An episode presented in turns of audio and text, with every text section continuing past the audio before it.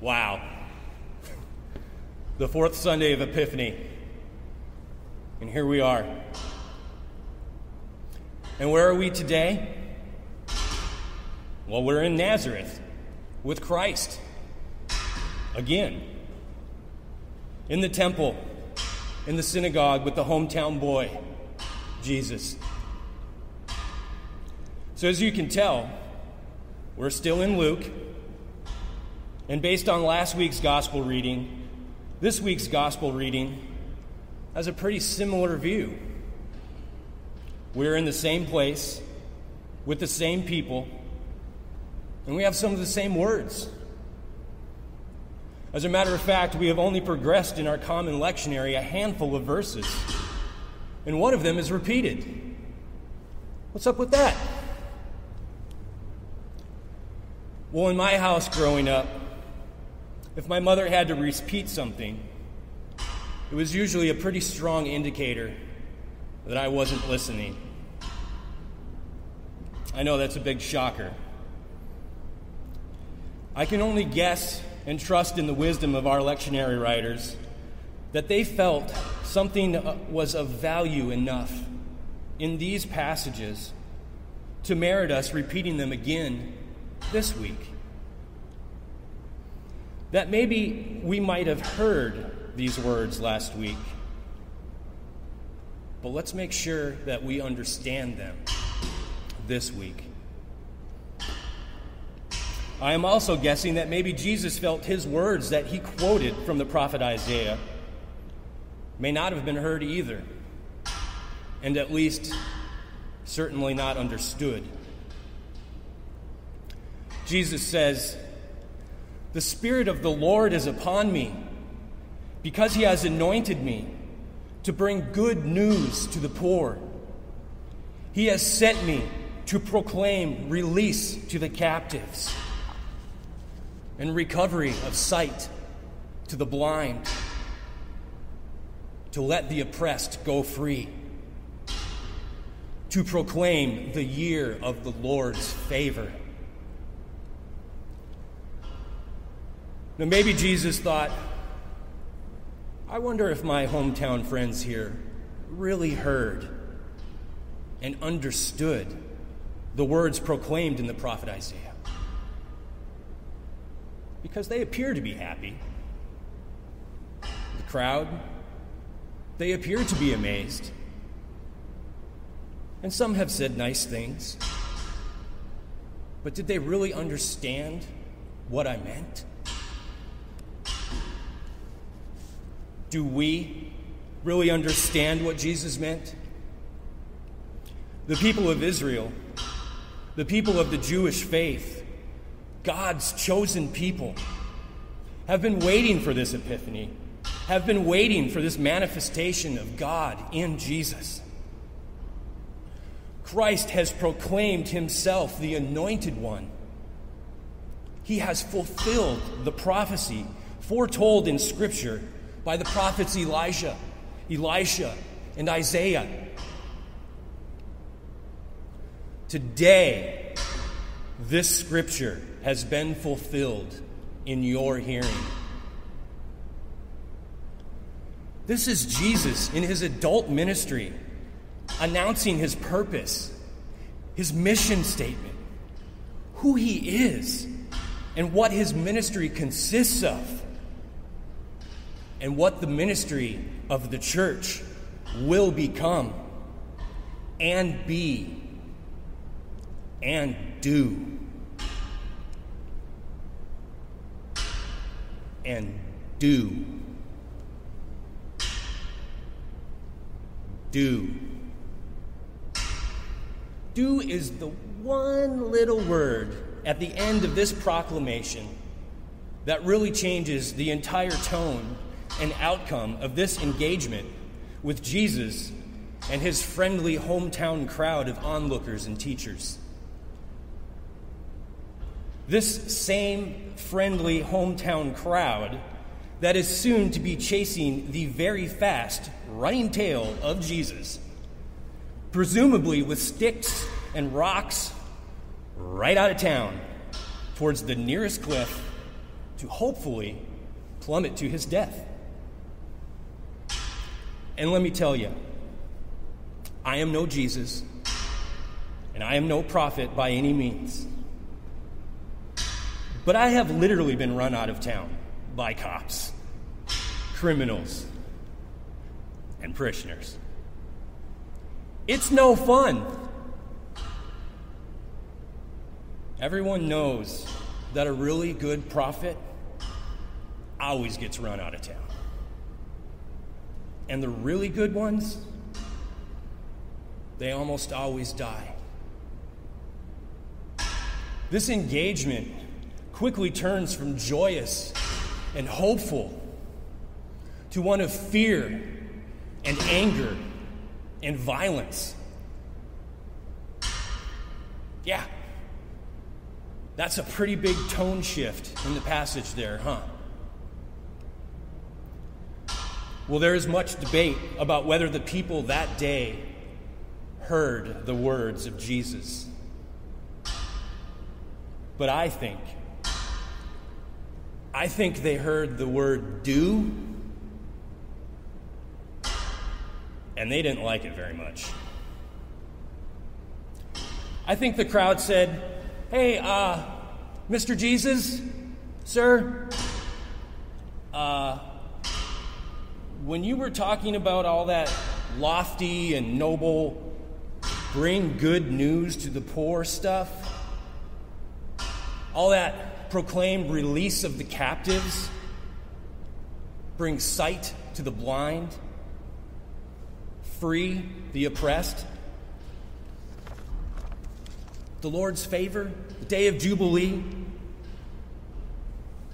That's all just for us, right? And you're going to go do that stuff, right? Like, we don't have to do that stuff, right? No. Jesus, through his actions, says, I am not going to perform miracles for you. You turn your own water into wine. You tend to the sick.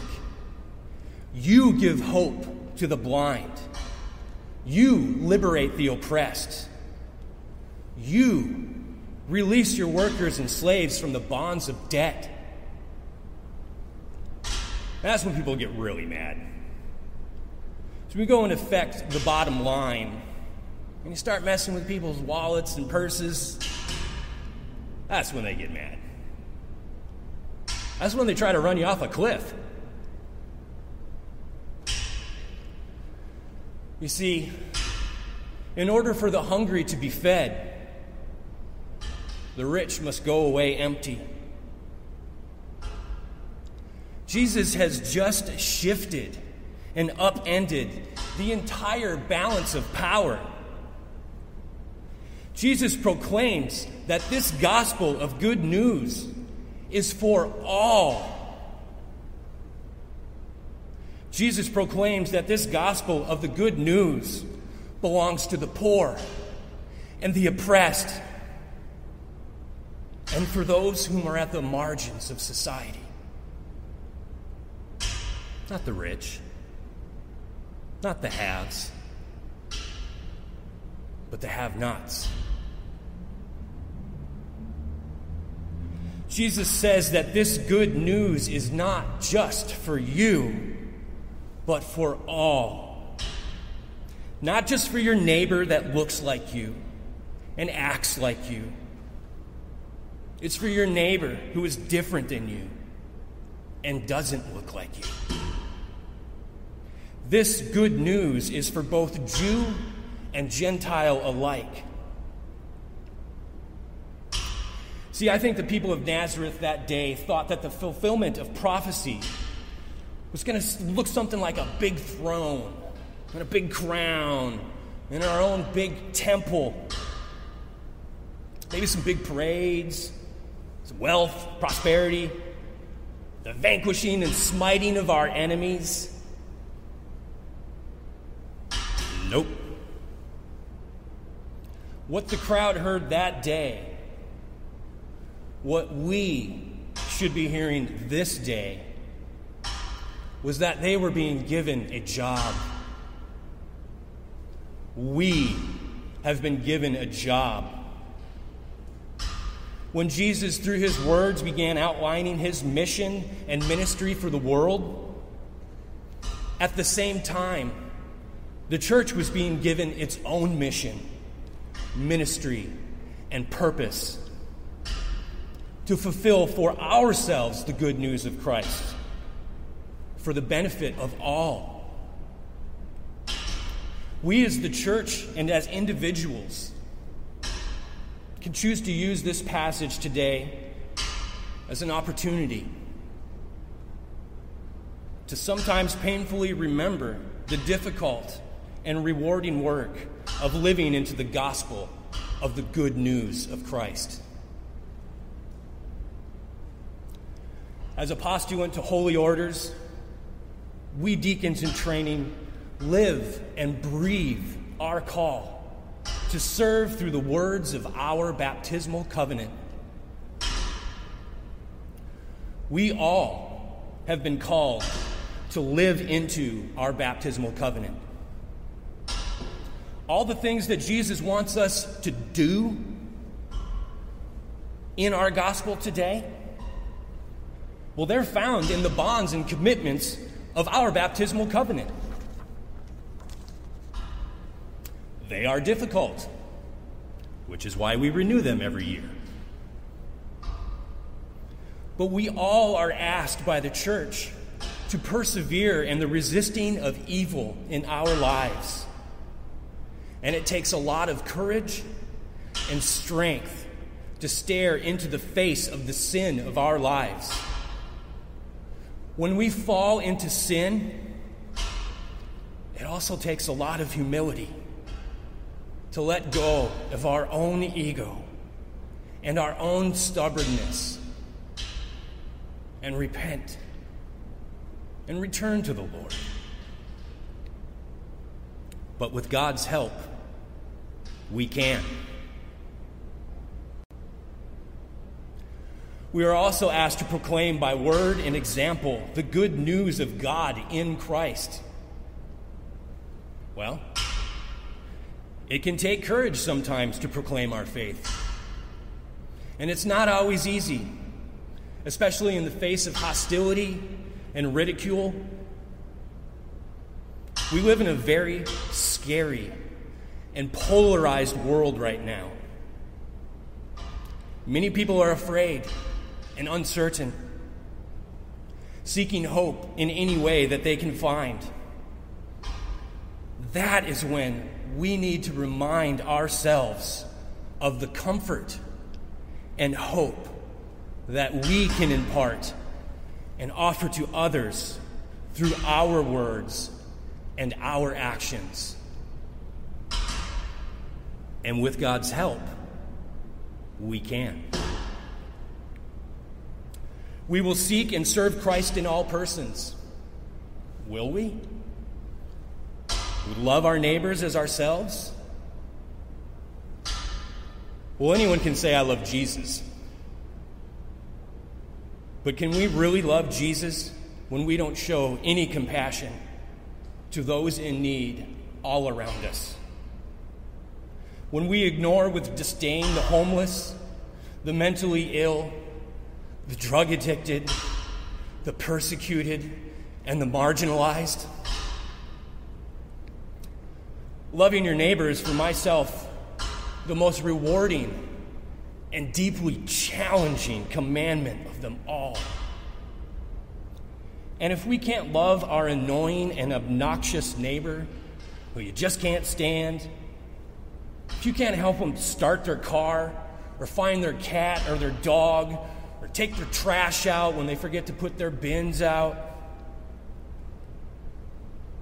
then how can we do the really hard work of striving for justice and peace among all people and respect the dignity of every human life? How do we respect the dignity of every human life when we believe no love or respect can be found in whom we are commanded to love?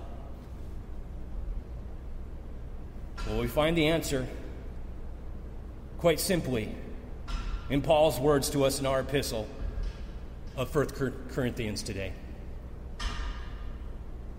love. Love is patient. Love is kind. Love is not envious or boastful or arrogant or rude. It does not insist on its own way. It is not irritable or resentful. It does not rejoice in wrongdoing, but rejoices in truth. And this is the kicker for me. When faced with not being able to love my neighbor, when I don't have the strength or the compassion or the empathy, when I just can't handle it on my own, well, guess what? I don't have to. We don't have to. Paul gives us the answer that we don't have to bear all of that on our own. Paul continues with love.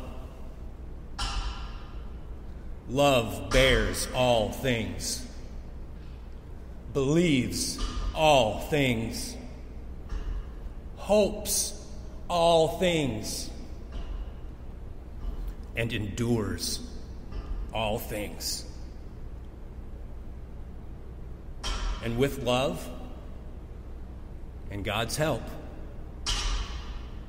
we can too live out the call that Jesus has set before us to be that good news for all. Amen.